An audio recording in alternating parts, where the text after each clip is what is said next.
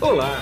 Você vai ouvir agora um episódio do podcast Vida Moderna para ficar atualizado com o que existe de mais moderno e deixa a vida mais interessante.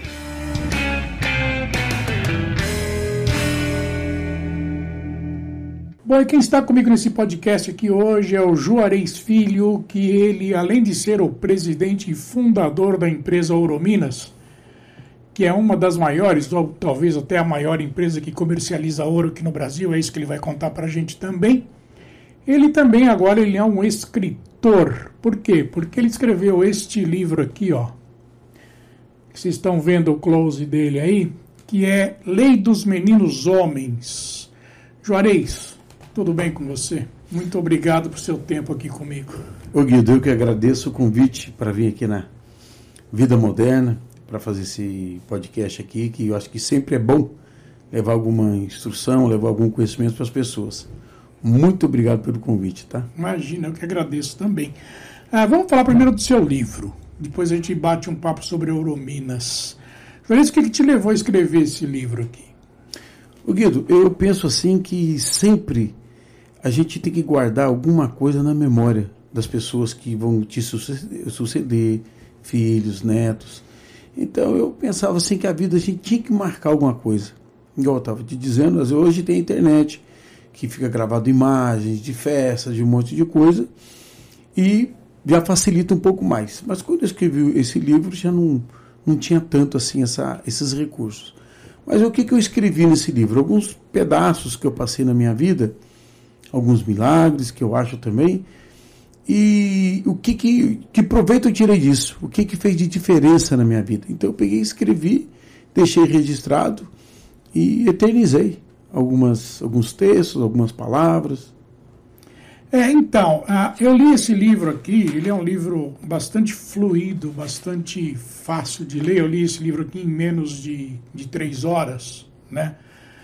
Porque uma, uma história sucede a outra. Agora, a história que mais me, me chamou a atenção aqui e a que mais me até comoveu foi a história do seu irmão que teve paralisia infantil e você diz no livro que você era as pernas dele, né? Sim. Como é que foi isso? Quantos anos? Ficou bem uns 10, 12 anos, né? Sim, o Beto ele, ele ficou paraplégico com quatro meses. A minha mãe, ele tava, ela brincava com ele, e ela começou, ele ficava sempre de pé, durinho, e de repente começou a amolecer as pernas dele, ela começou a ficar apavorada, procurou todo o recurso que pôde e acabou não, não conseguindo. E acabou ele tendo lá a paralisia infantil, ela fez tudo que podia, nós morávamos na roça, né, no, no interior lá de Ubá, Minas Gerais, morava numa, num sítio, então ela não, não tinha, inclusive, muito recurso. Então ele acabou ficando paraplégico. E eu tinha, eu sou mais novo do que o Beto, praticamente 11 meses. Tá. Eu, depois eu nasci, lógico, e, e fui crescendo. E quando eu comecei a andar, o meu pai fez um, um, comentário, eu não lembro disso, minha mãe que disse isso, que as pernas, a criança pergunta por que, que ele é assim e você não. Aí meu pai falava que as pernas veio junto. Falou uma é. vez, né? Que as pernas veio junto. Então é como se eu tivesse um pouco a obrigação de carregar ele nas minhas pernas, né? E assim foi. E eu carreguei o Beto nas costas durante mais ou menos uns 10 anos. Uns 10 anos. Sim. Até que, aí depois é, meu pai comprou um carrinho de bebê, comprou um, uma cadeira de roda e uma bicicleta também, que nós íamos na escola de bicicleta, e nós fomos fazendo essa. É, vivendo dessa forma. Eu lembro que muitas vezes, eu lembro que ele engatinhava muito, Beto, engatinhava assim, a, o joelho dele estava assim como se fosse a sola do pé, bem grosso, sabe? Sim.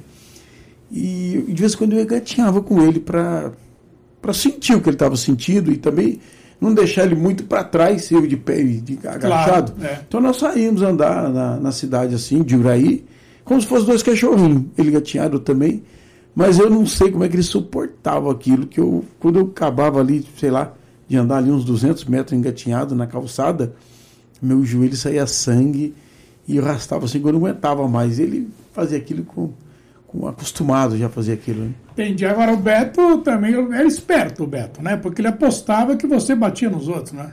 Não, não é. Você era eu... meio brigão mesmo ou não era? Não, eu era muito brigão. Por que, que eu era brigão? Porque Porque quando nós éramos moleques, é, havia muito bullying. Hoje fala bullying, né? É, hoje fala bullying. É. bullying. E, então o que, que acontecia? Quando eu passava na rua com eles nas costas, o cara chamava de cavalo, de mula. Alguns chegavam com a varinha, batia atrás, na minha é. bunda assim, tocava igual cavalo, vambora tal. Então eu fui começando a ficar meio revoltado com isso. Então eu comecei, quando alguém fazia isso, eu soltava ele e partia para briga tal, assim por diante. Então e ele viu que eu treinava em casa, eu trabalhava, meu pai mexia com fumo nessa época, e eu trabalhava muito pesado ali no, no armazém de fumo, então eu treinava muito, é, muita luta. Eu, eu, lembro até que eu comprei uma vez um livrinho do, do de karatê. E Bruce Lee. Do Bruce Lee. E é. fiquei treinando aquele karatê ali. Então tá. Aí quando um dia eu peguei saí até que fui arranjar uma paquerinha lá e tô andando na, numa praça lá, chegou um cara que era um dos caras mais violentos da cidade, chamava inclusive Nilson, e falou: Ó, nós dois vamos brigar. E eu tava tudo de branco, uh. assim, sabe quando você põe aquela roupa branca assim, moleque ali, eu já tinha meus 14 anos, não, é, é, uns 13, 14 anos, aí o, o Beto apostou que eu batia nele. Aí ele falou: Nós vamos Sem brigar. você saber, né? É, sem eu saber. Aí eu falei, não, não vou brigar agora, porque eu tô todo arrumado aqui, tô indo passear, vou ali na igreja, tudo. Aí marcamos a briga para outro dia. Aí marcamos na porta da escola. Aí teve uma briga lá na porta da escola, muito forte. A gente brigou demais, eu bati muito nele, ele bateu em mim também. É. E acabei ganhando a luta ali, mas eu tive outra briga com esse cara de novo. Engraçado que uma vez eu tive duas brigas com ele. É. Tive essa e tive uma outra que ninguém sabia quem tinha ganhado a briga. Tinha um campo de futebol que só tava nós dois e tinha uns caras grandão lá. Falou, vocês vão brigar de novo agora para saber quem ganhou a briga. Olha, revanche. É, e ali eu, de fato, eu bati nele. Aí a gente criou aquele negócio, não podia olhar de longe, né? E um dia, voltando de Cornélio Procópio, eu peguei uma, uma carona na carroceria de uma caminhonete e parei no Cruz de Uraí e fiquei ali esperando outra carona. E para um ônibus lá, quem desce? Esse Nilson. Ele fica do outro lado da rua, do, do asfalto, e outro lado de cá, é. 7 quilômetros longe da cidade. Eu falei, e agora? Se nós se pegar aqui, só se um matar o outro, né? É.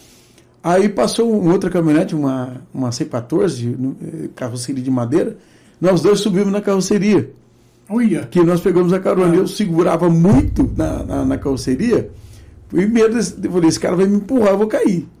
E eu acho que ele ficou com o mesmo medo, né? Ele também segura. Aí nós fomos até Uraí. Quando chegou Uraí, ele desceu da, da caminhonete, eu desci também, ele pegou e falou assim, Ei, vem cá, vamos brigar mais não?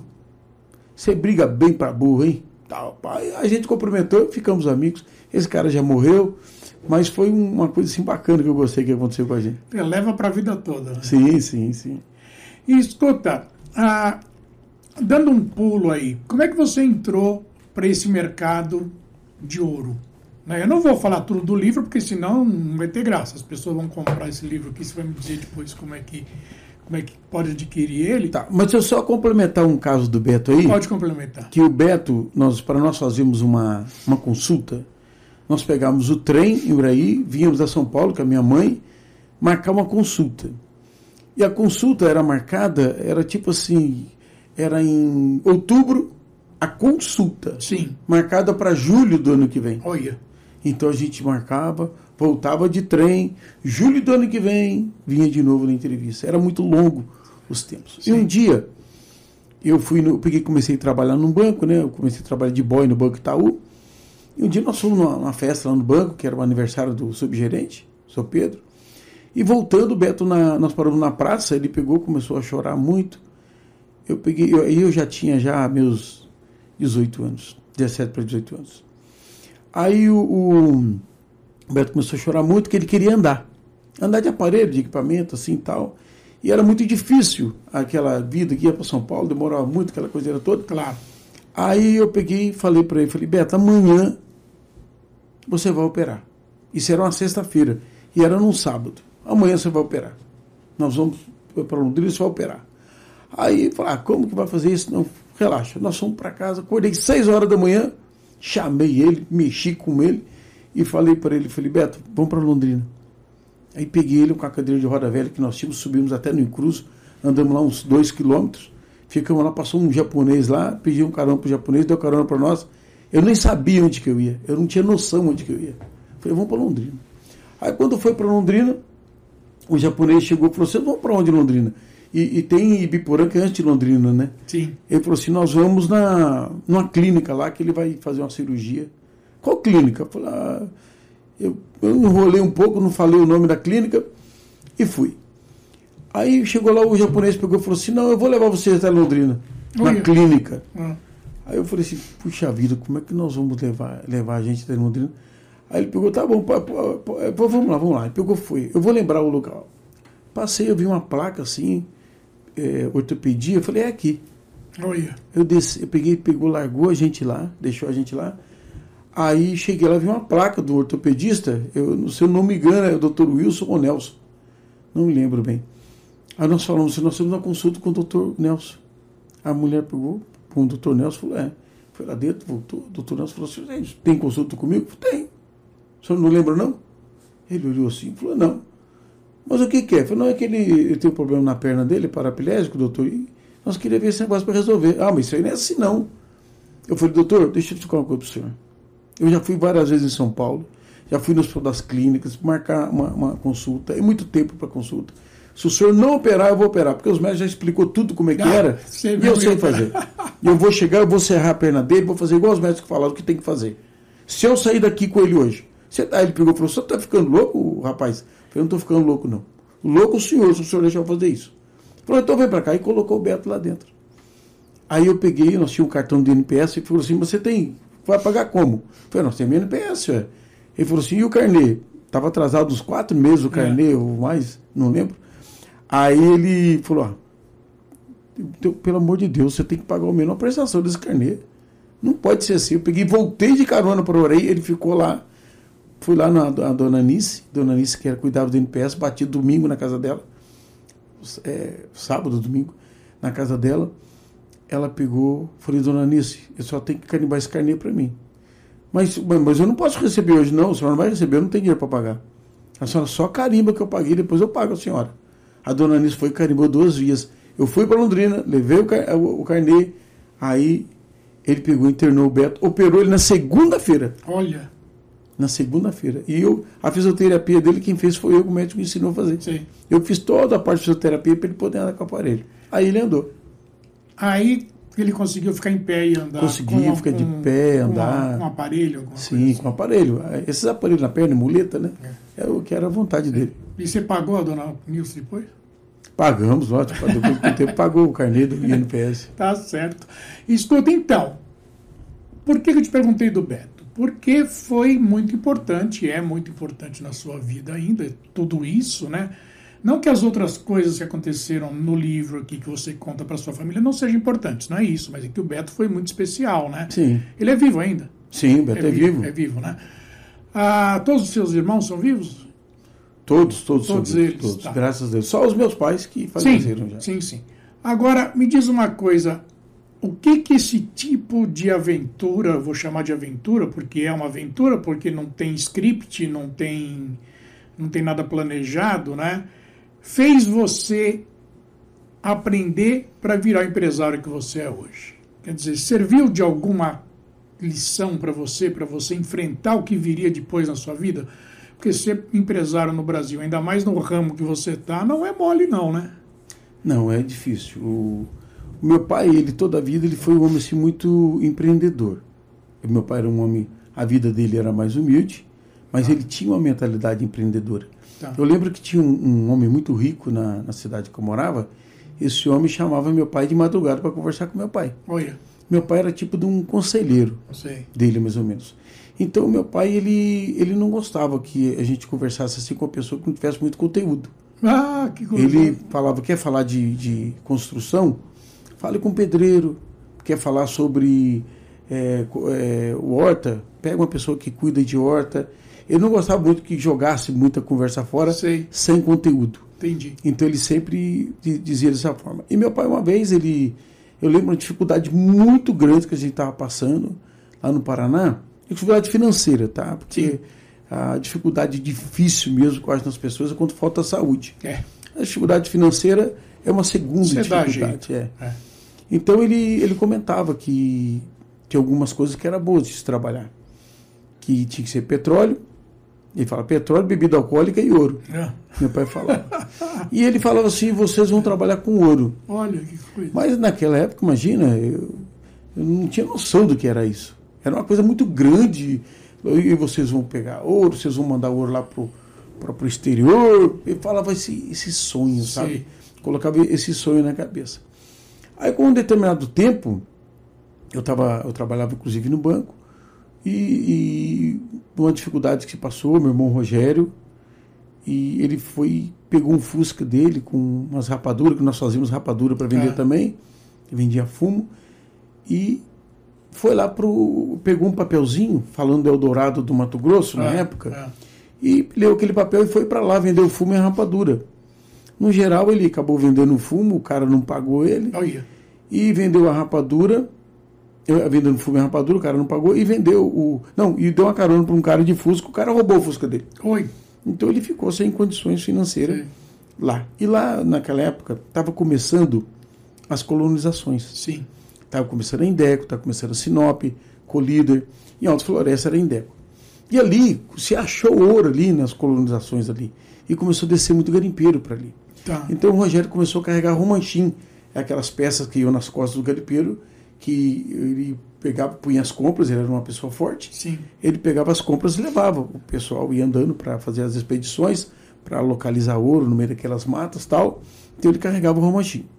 Até que ele pegava, o pessoal achava o ouro lá, ele trazia o ouro, vendia o ouro, fazia outras compras e Tá. levava. Até que na cidade acabou que o, a pessoa que comprava ouro chamou, porque ele tinha um relacionamento bom com as pessoas, É.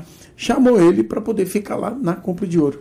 Aí foi quando ele começou a trabalhar na compra e venda de ouro. E esse meu irmão sumiu. E um dia eu e o Robson fomos procurar ele. Ah, não deu mais notícia. Não deu, ficou um ano sem dar notícia. É. Eu e o Robson, um outro irmão meu, fomos atrás dele. Eu peguei no Banco Itaú, fiz um financiamento para a gente pagar as passagens de, de ônibus que nós É. fomos, né? Eu fui e nós fomos lá para Alta Floresta, procurando, procurando, procurando, procurando. E nós achamos ele em Paranaíta. Tá. E eu gostei muito de lá. Eu gostei muito, embora era uma dificuldade, não tinha luz, não tinha televisão, não tinha rádio, não tinha nada. Eu gostei. A forma de dormir era muito precária. Eu gostei muito daquele lugar. Sim. Voltei, pedi a conta no banco e fui para lá, junto com meus irmãos. Aí foi o Roselito, foi o, o Roberto, o Beto, né? O Rogério e o Robson. Então lá nós começamos a, a comprar o ouro naquela região e vender para o quem tinha uma empresa lá, o Altran, que era o Ike Batista. O Ike Batista. Lá o pai dele, né? No plane... Ou ele mesmo. Não, o Ike Batista. O Ike mesmo. O Ike Batista. E o, o- ele tinha ali o planeta, tinha as regiões, e ele e a gente comprava ouro na região, ele mandava o dinheiro para comprar, chegava, Tá. era comprar tudo no dinheiro, sacos e sacos de dinheiro, a gente comprava e fazia entrega para o Ike Batista. Aí depois que a, nós fizemos essas entregas para o Eike Batista, o Eike parou de comercializar ouro lá, ele, acho que ele vendeu o planeta, ou estava em negociações na época. Aí nós fomos para. Nós começamos a vender para a Caixa Econômica, que foi, foi nessa época foi colocada a, a Caixa Econômica, no período de 79, 80, Sim, a Caixa Econômica para poder se comprar ouro. Então nós vendíamos para a Caixa Econômica. entendi. Mas naquela época, o planejamento mineral, eu acho que até que ele era melhor do que hoje. Porque naquela época, quando você mexia com ouro, você era um garimpeiro, você tinha a, a, Receita, a Receita Federal junto com a Polícia Federal e junto com um- um- o Banco Central também, eles mandaram uma, uma comitiva para legalizar essas pessoas. Então ele ia lá dentro aonde o cara estava garimpando, coisa parecida, punha uma mesa, tirava a foto, fazia o documento da pessoa e falava onde ele podia garimpar. Sim. E criaram as reservas garimpeiras. Essas mesmos lugares que falam hoje que está com problema, eram as reservas, foram criadas. Foram criadas essas reservas. Entendi. Então eles trabalhavam legalmente ali, vendia tudo para a Caixa Econômica. Na Serra Pelada, teve, tinha reserva no, Ma- no Amapá também, todo lugar tinha as reservas. Então eles trabalhavam, tinha sua carteira de garimpeiro que vencia ano a ano. Então isso, eh, e a pessoa não tinha muita cultura, então o governo foi muito, eh, assim, eh, no momento, ele foi muito prático de mandar ir lá no local, não punir o cara, fazer um documento, falou, aqui você pode trabalhar. Então, existia isso. Então, a, aí nós começamos, aí foi quando nós abrimos a, a comercial Ouro Minas lá atrás. Tá. E depois, a comercial Ouro Minas, ela, a, o, o ICMS ficou muito caro.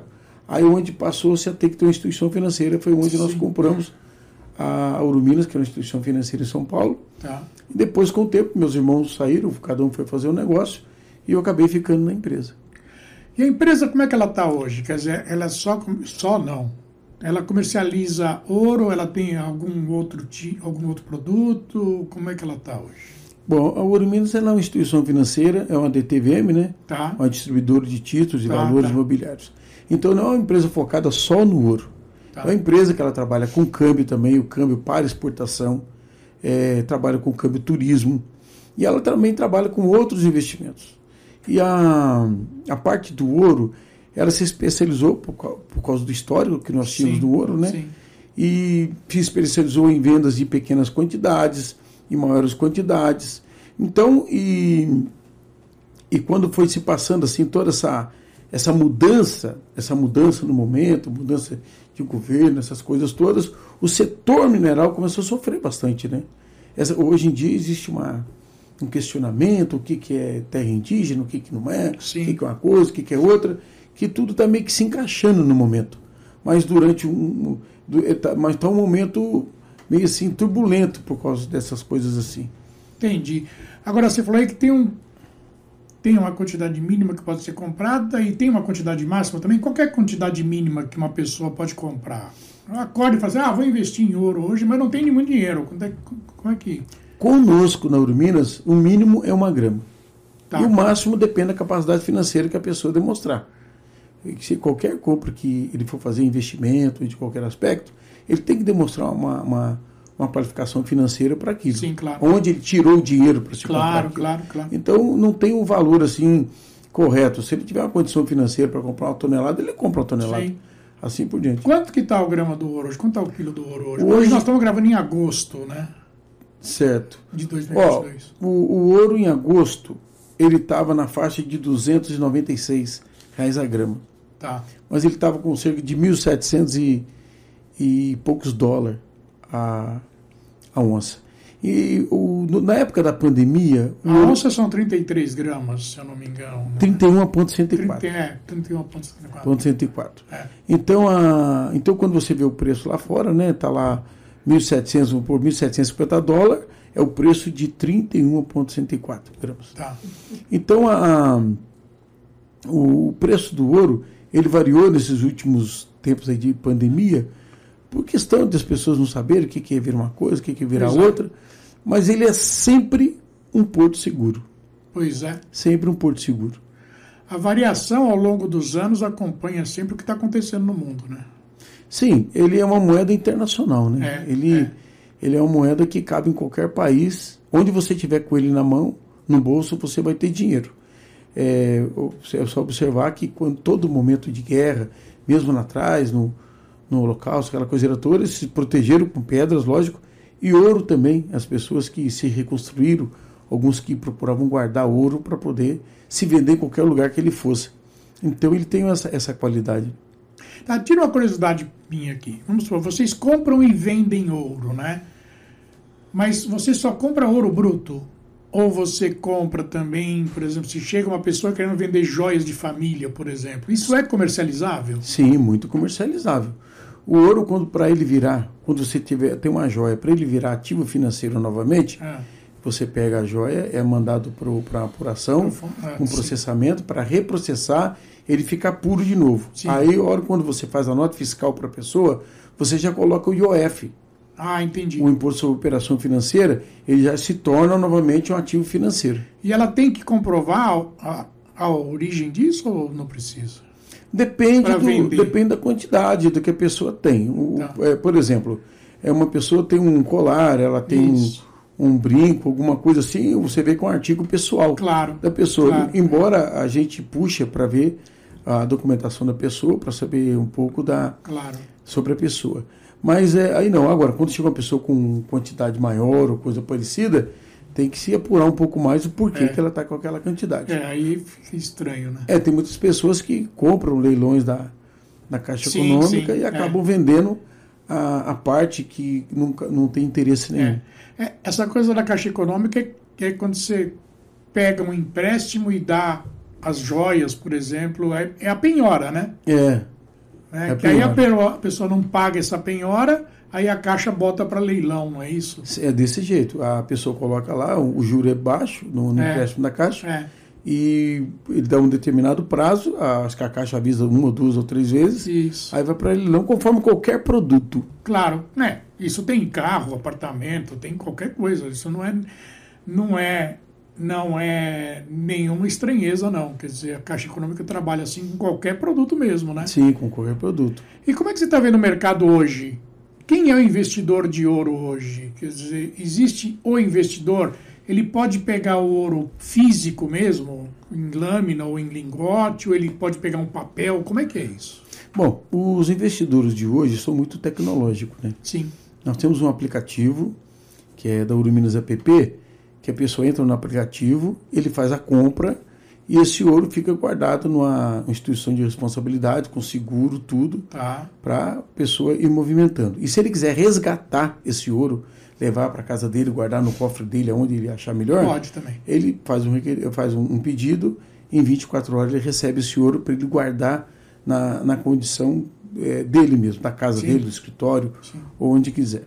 Mas ele pode também comprar numa corretora, direto na bolsa, ele pode eh, fazer uma, uma, uma compra assim de um, um produto, de uma ação de alguma mineradora, Sim, sim. que talvez ela faz os seus dividendos em ouro ou outro metal, mas aí ele acaba vendendo. Então tem várias formas. E nós vendemos ele físico também, de uma grama adiante, É, né? não importa. É, a pessoa compra, a gente entrega na, na casa, uma grama, igual a lembrança que eu te dei, sim, sim. mais ou menos ele vai guardando.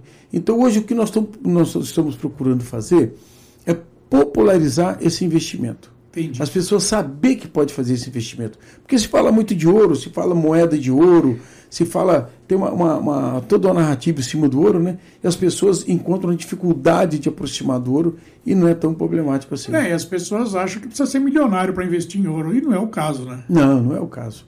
O investir em ouro é um caso assim de ser conservador. Sim. E normalmente as pessoas falam assim, mas vou investir em ouro para quê? É do mesmo jeito que você coloca o dinheiro na poupança, do mesmo jeito que você compra aí algum título do governo. Sim. Eu, eu não acho assim que a pessoa tem que pegar e colocar tudo em ouro. Não. Mas um, Não, é. uma pequena coisa, um, um 10%, 15%. Observa bem. É só fazer uma pequena comparação. Por que, que os grandes países têm sua reserva em ouro? É, Os o- mais ricos. O lastro é em ouro, né? Não, então, mas não é mais, mas era. Depois que o padrão dólar saiu, Sim. passou a não ser mais. Mas o ouro, não tem como você inventar ele. Dinheiro sim. Não. Não. Dinheiro sim. Ele tem, ele- o ouro está ali, ele é finito, um, um dia acaba, É. ele vai ter um giro que ele vai estar rodando por aí. A nossa tecnologia usa muito ouro, usa muito ouro é, é para celulares, para produtos de aeronáutica, Sim. assim por diante. Então, o, ele tem um, um, uma- um valor financeiro e um valor industrial também. Sim, sim. Então, ele tem as suas vantagens, né? É. E o ouro, você, você lembrou bem, quer dizer, é um produto finito, não dá para criar ouro, não dá para. Não, tem, não quer dizer, dá. Tem uma, a, a quantidade que tem no mundo de ouro, ela não muda nunca, Não, não muda. né? E outra coisa, o, quando tá essas normas agora que está se fazendo para a questão ambiental, tem que entender que o ouro ele não é igual uma, uma, uma, uma lavoura que você Sim. planta lá, planta aqui ou planta lá. Não, ele só dá naquele lugar ali. O granito, o granito dá em tal lugar. Granito azul, dá na Bahia. Sim. Aí, vamos supor que fala na Bahia, ó, aqui não pode tirar granito azul. Vai tirar granito azul no Rio Grande do Sul? Não, não tem. Não tem, né? Vai tirar granito azul na África? Não tem. Ali que tem um granito. Sim. Então o minério tem uns lugares muito específicos. Muito específicos. Então, quando se faz a, a- a- agora que está se estudando toda essa, essa engenharia da questão da mineração, tem que ter que a mineração ela é, é- ela é física em um lugar. Sim. Ela não se mexe para para cá. E o. Por que, que a agricultura cresceu tanto no Brasil? Porque você tem vários órgãos que estão assim é, ensinando, estão dando dicas. Vou te dar um exemplo. Hoje, você vê, eu acho espetacular aquele programa Globo Rural. Sim. Você assiste aqui um, aquele programa, o pessoal fala da lagarta, fala do onde a terra é boa, onde tem humus, onde não tem. Eu sou fulano lá, plantou arroz, o arroz saiu um pouco esfarelado, mas é, aí o fulano lá não sei da onde colocou não sei qual é, produto lá que ele melhorou a qualidade. Então as pessoas vão melhorando, vão melhorando, vai ver onde estoca, onde faz tudo. E já na mineração não tem isso. Não. Então não existe esse estudo, essa orientação, não, exi não existe o, o, o, tem um globo rural, mas não tem um globo mineral para orientar o que o cara pode fazer, o que, que ele não pode, o que, que contamina, o que, que não contamina, o que, que é, o que, que não é. Então, a, a, a, então o setor ele acaba não crescendo. É um Sim. setor que vai ficando revoltado, vai, é. a, polícia vai ficando brava, é. o, o produtor fica bravo também, fica daquele jeito. Então, através de conhecimento, de orientação, de organização, Mato Grosso se tornou um dos maiores produtores de grão do Brasil. Claro, claro. Por quê? Através disso. Através disso. Teve muita luta, muita coisa, teve, mas sempre orientando. E o Brasil é, é, é, é, muito eclético nesse setor, porque ele produz muito tudo, né? Sim. É, você vê uma coisa, igual eu falei do granito, do, do, do o, o granito azul, é, é, uma coisa assim que é praticamente do Brasil, Sim. não tem em outros lugares. Então ele resume um grau de mineração e de cultura é, agrícola muito grande. Então, o que, o que falta hoje, acho eu, que vai melhorar, eu, eu tenho certeza disso, é a administração cultural em cima disso. Entendi. A administração cultural em cima disso. Entendi. Então, a, nós estamos, parece que nós estamos voltando no tempo. No tempo que Colombo veio, para cada índio que. que para cada pessoa de Colombo que, que o índio matava, ele matava 100 índios. Sim. Colombo fazia isso quando veio que o, assolaram os índios também aqui no Brasil, era desse Eu estou voltando, chega aqui, por exemplo, eu vejo no, é, nas correções que se tem feito às vezes nas reportagens, é, é, é a, fiscalizar essas pessoas de uma forma assim muito brusca, muito difícil. É. E às vezes cria uma situação que é uma pessoa violenta, mas pessoas nunca deu um tiro em ninguém aí, de, de de polícia, não existe confronto armado, não existe, existe confronto assim de ele discutir o assunto. De ideias, né? Mas acontece que lá atrás, lá atrás, essas pessoas eles foram deixados ficar ali. Sim. Foram falados para ficar é, ali. Vai tirar agora? Agora fica muito difícil. É. Então, a, hoje se fala é, é, sobre a questão da, do, do, do, desses garimpos em terra indígena, mas existe há muito tempo. Sim, sempre existiu. E uma coisa assim que eu acho que tem que organizar, porque vai ser bom, sinceramente, eu acho que vai ser bom para todos. Para todo mundo. Por exemplo, Las Vegas. É, Las... de, é toda de índio. Las Vegas é uma terra indígena. Terra indígena. Que quem usufrui é. do, do, dos ganhos, aquilo tudo, são os índios. Lá você cansa de ver índio com, com, com aquelas caminhonetes enormes Exatamente. que custam fortuna. Exatamente. Então eu acho assim que tem que existir uma harmonia entre as pessoas e não ficar usando é, esses setores para ou promoção ou coisa parecida. É. Nós temos que resolver o problema. Isso não, isso que está acontecendo é, não resolve o problema. Até ameniza o problema, Sim. mas não resolve. O que vai resolver é uma ação grande que já está acontecendo isso para que se coloque os pingos nos i. Exatamente. Isso vai acontecer, eu acho que está caminhando para isso. Os órgãos estão se sensibilizando com essas coisas, estão olhando, ouvindo as duas partes. Claro. Está assistindo, existindo várias associações, cooperativas, várias coisas nesse setor, que a coisa está andando. E Entendi. se Deus quiser, vai, no fim vai ficar bom para todo mundo. Entendi. Juarez, eu podia ficar conversando com você aqui muito tempo, muitas horas. Você é um cara cheio de história, muito simpático, fala muito bem, mas eu tenho que encerrar agora. Mas eu tenho certeza que a gente vai voltar a conversar, vai voltar a bater um papo aqui bem gostoso. Muito obrigado por sua agenda, que eu sei que ela é bastante concorrida. Você separou esses minutos para mim. Muito obrigado, viu? Guido, eu que agradeço, tá? Agradeço muito. E as pessoas que estão nos ouvindo aí, não tenham receio de investir em ouro, não tenham receio de é, dividir a sua carteira, invista em outras coisas também, mas o ouro é muito importante que ele faça parte da sua carteira para você ter o seu lado conservador. É igual a salada na comida. Pô, uma saladinha é sempre bom, né? Exatamente. Muito obrigado, viu? Tá ok. E eu sou o Guido Orlando Júnior, diretor de conteúdo e editor do portal Vida Moderna, que você acessa em www.vidamoderna.com.br, que agora você pode também ver o vídeo dessa entrevista se você estiver escutando em algum agregador de podcast, como Spotify, Apple Podcast e outros. E se você começou a ver esse vídeo aqui e quer ouvir o áudio, também é só ir lá no www.vidamoderna.com.br. Eu te vejo em outros podcasts. Tchau. Você acabou de ouvir um episódio do podcast Vida Moderna. Assine grátis nos apps Spotify, iTunes, Deezer, Tuning, Google Podcast e Android Podcast.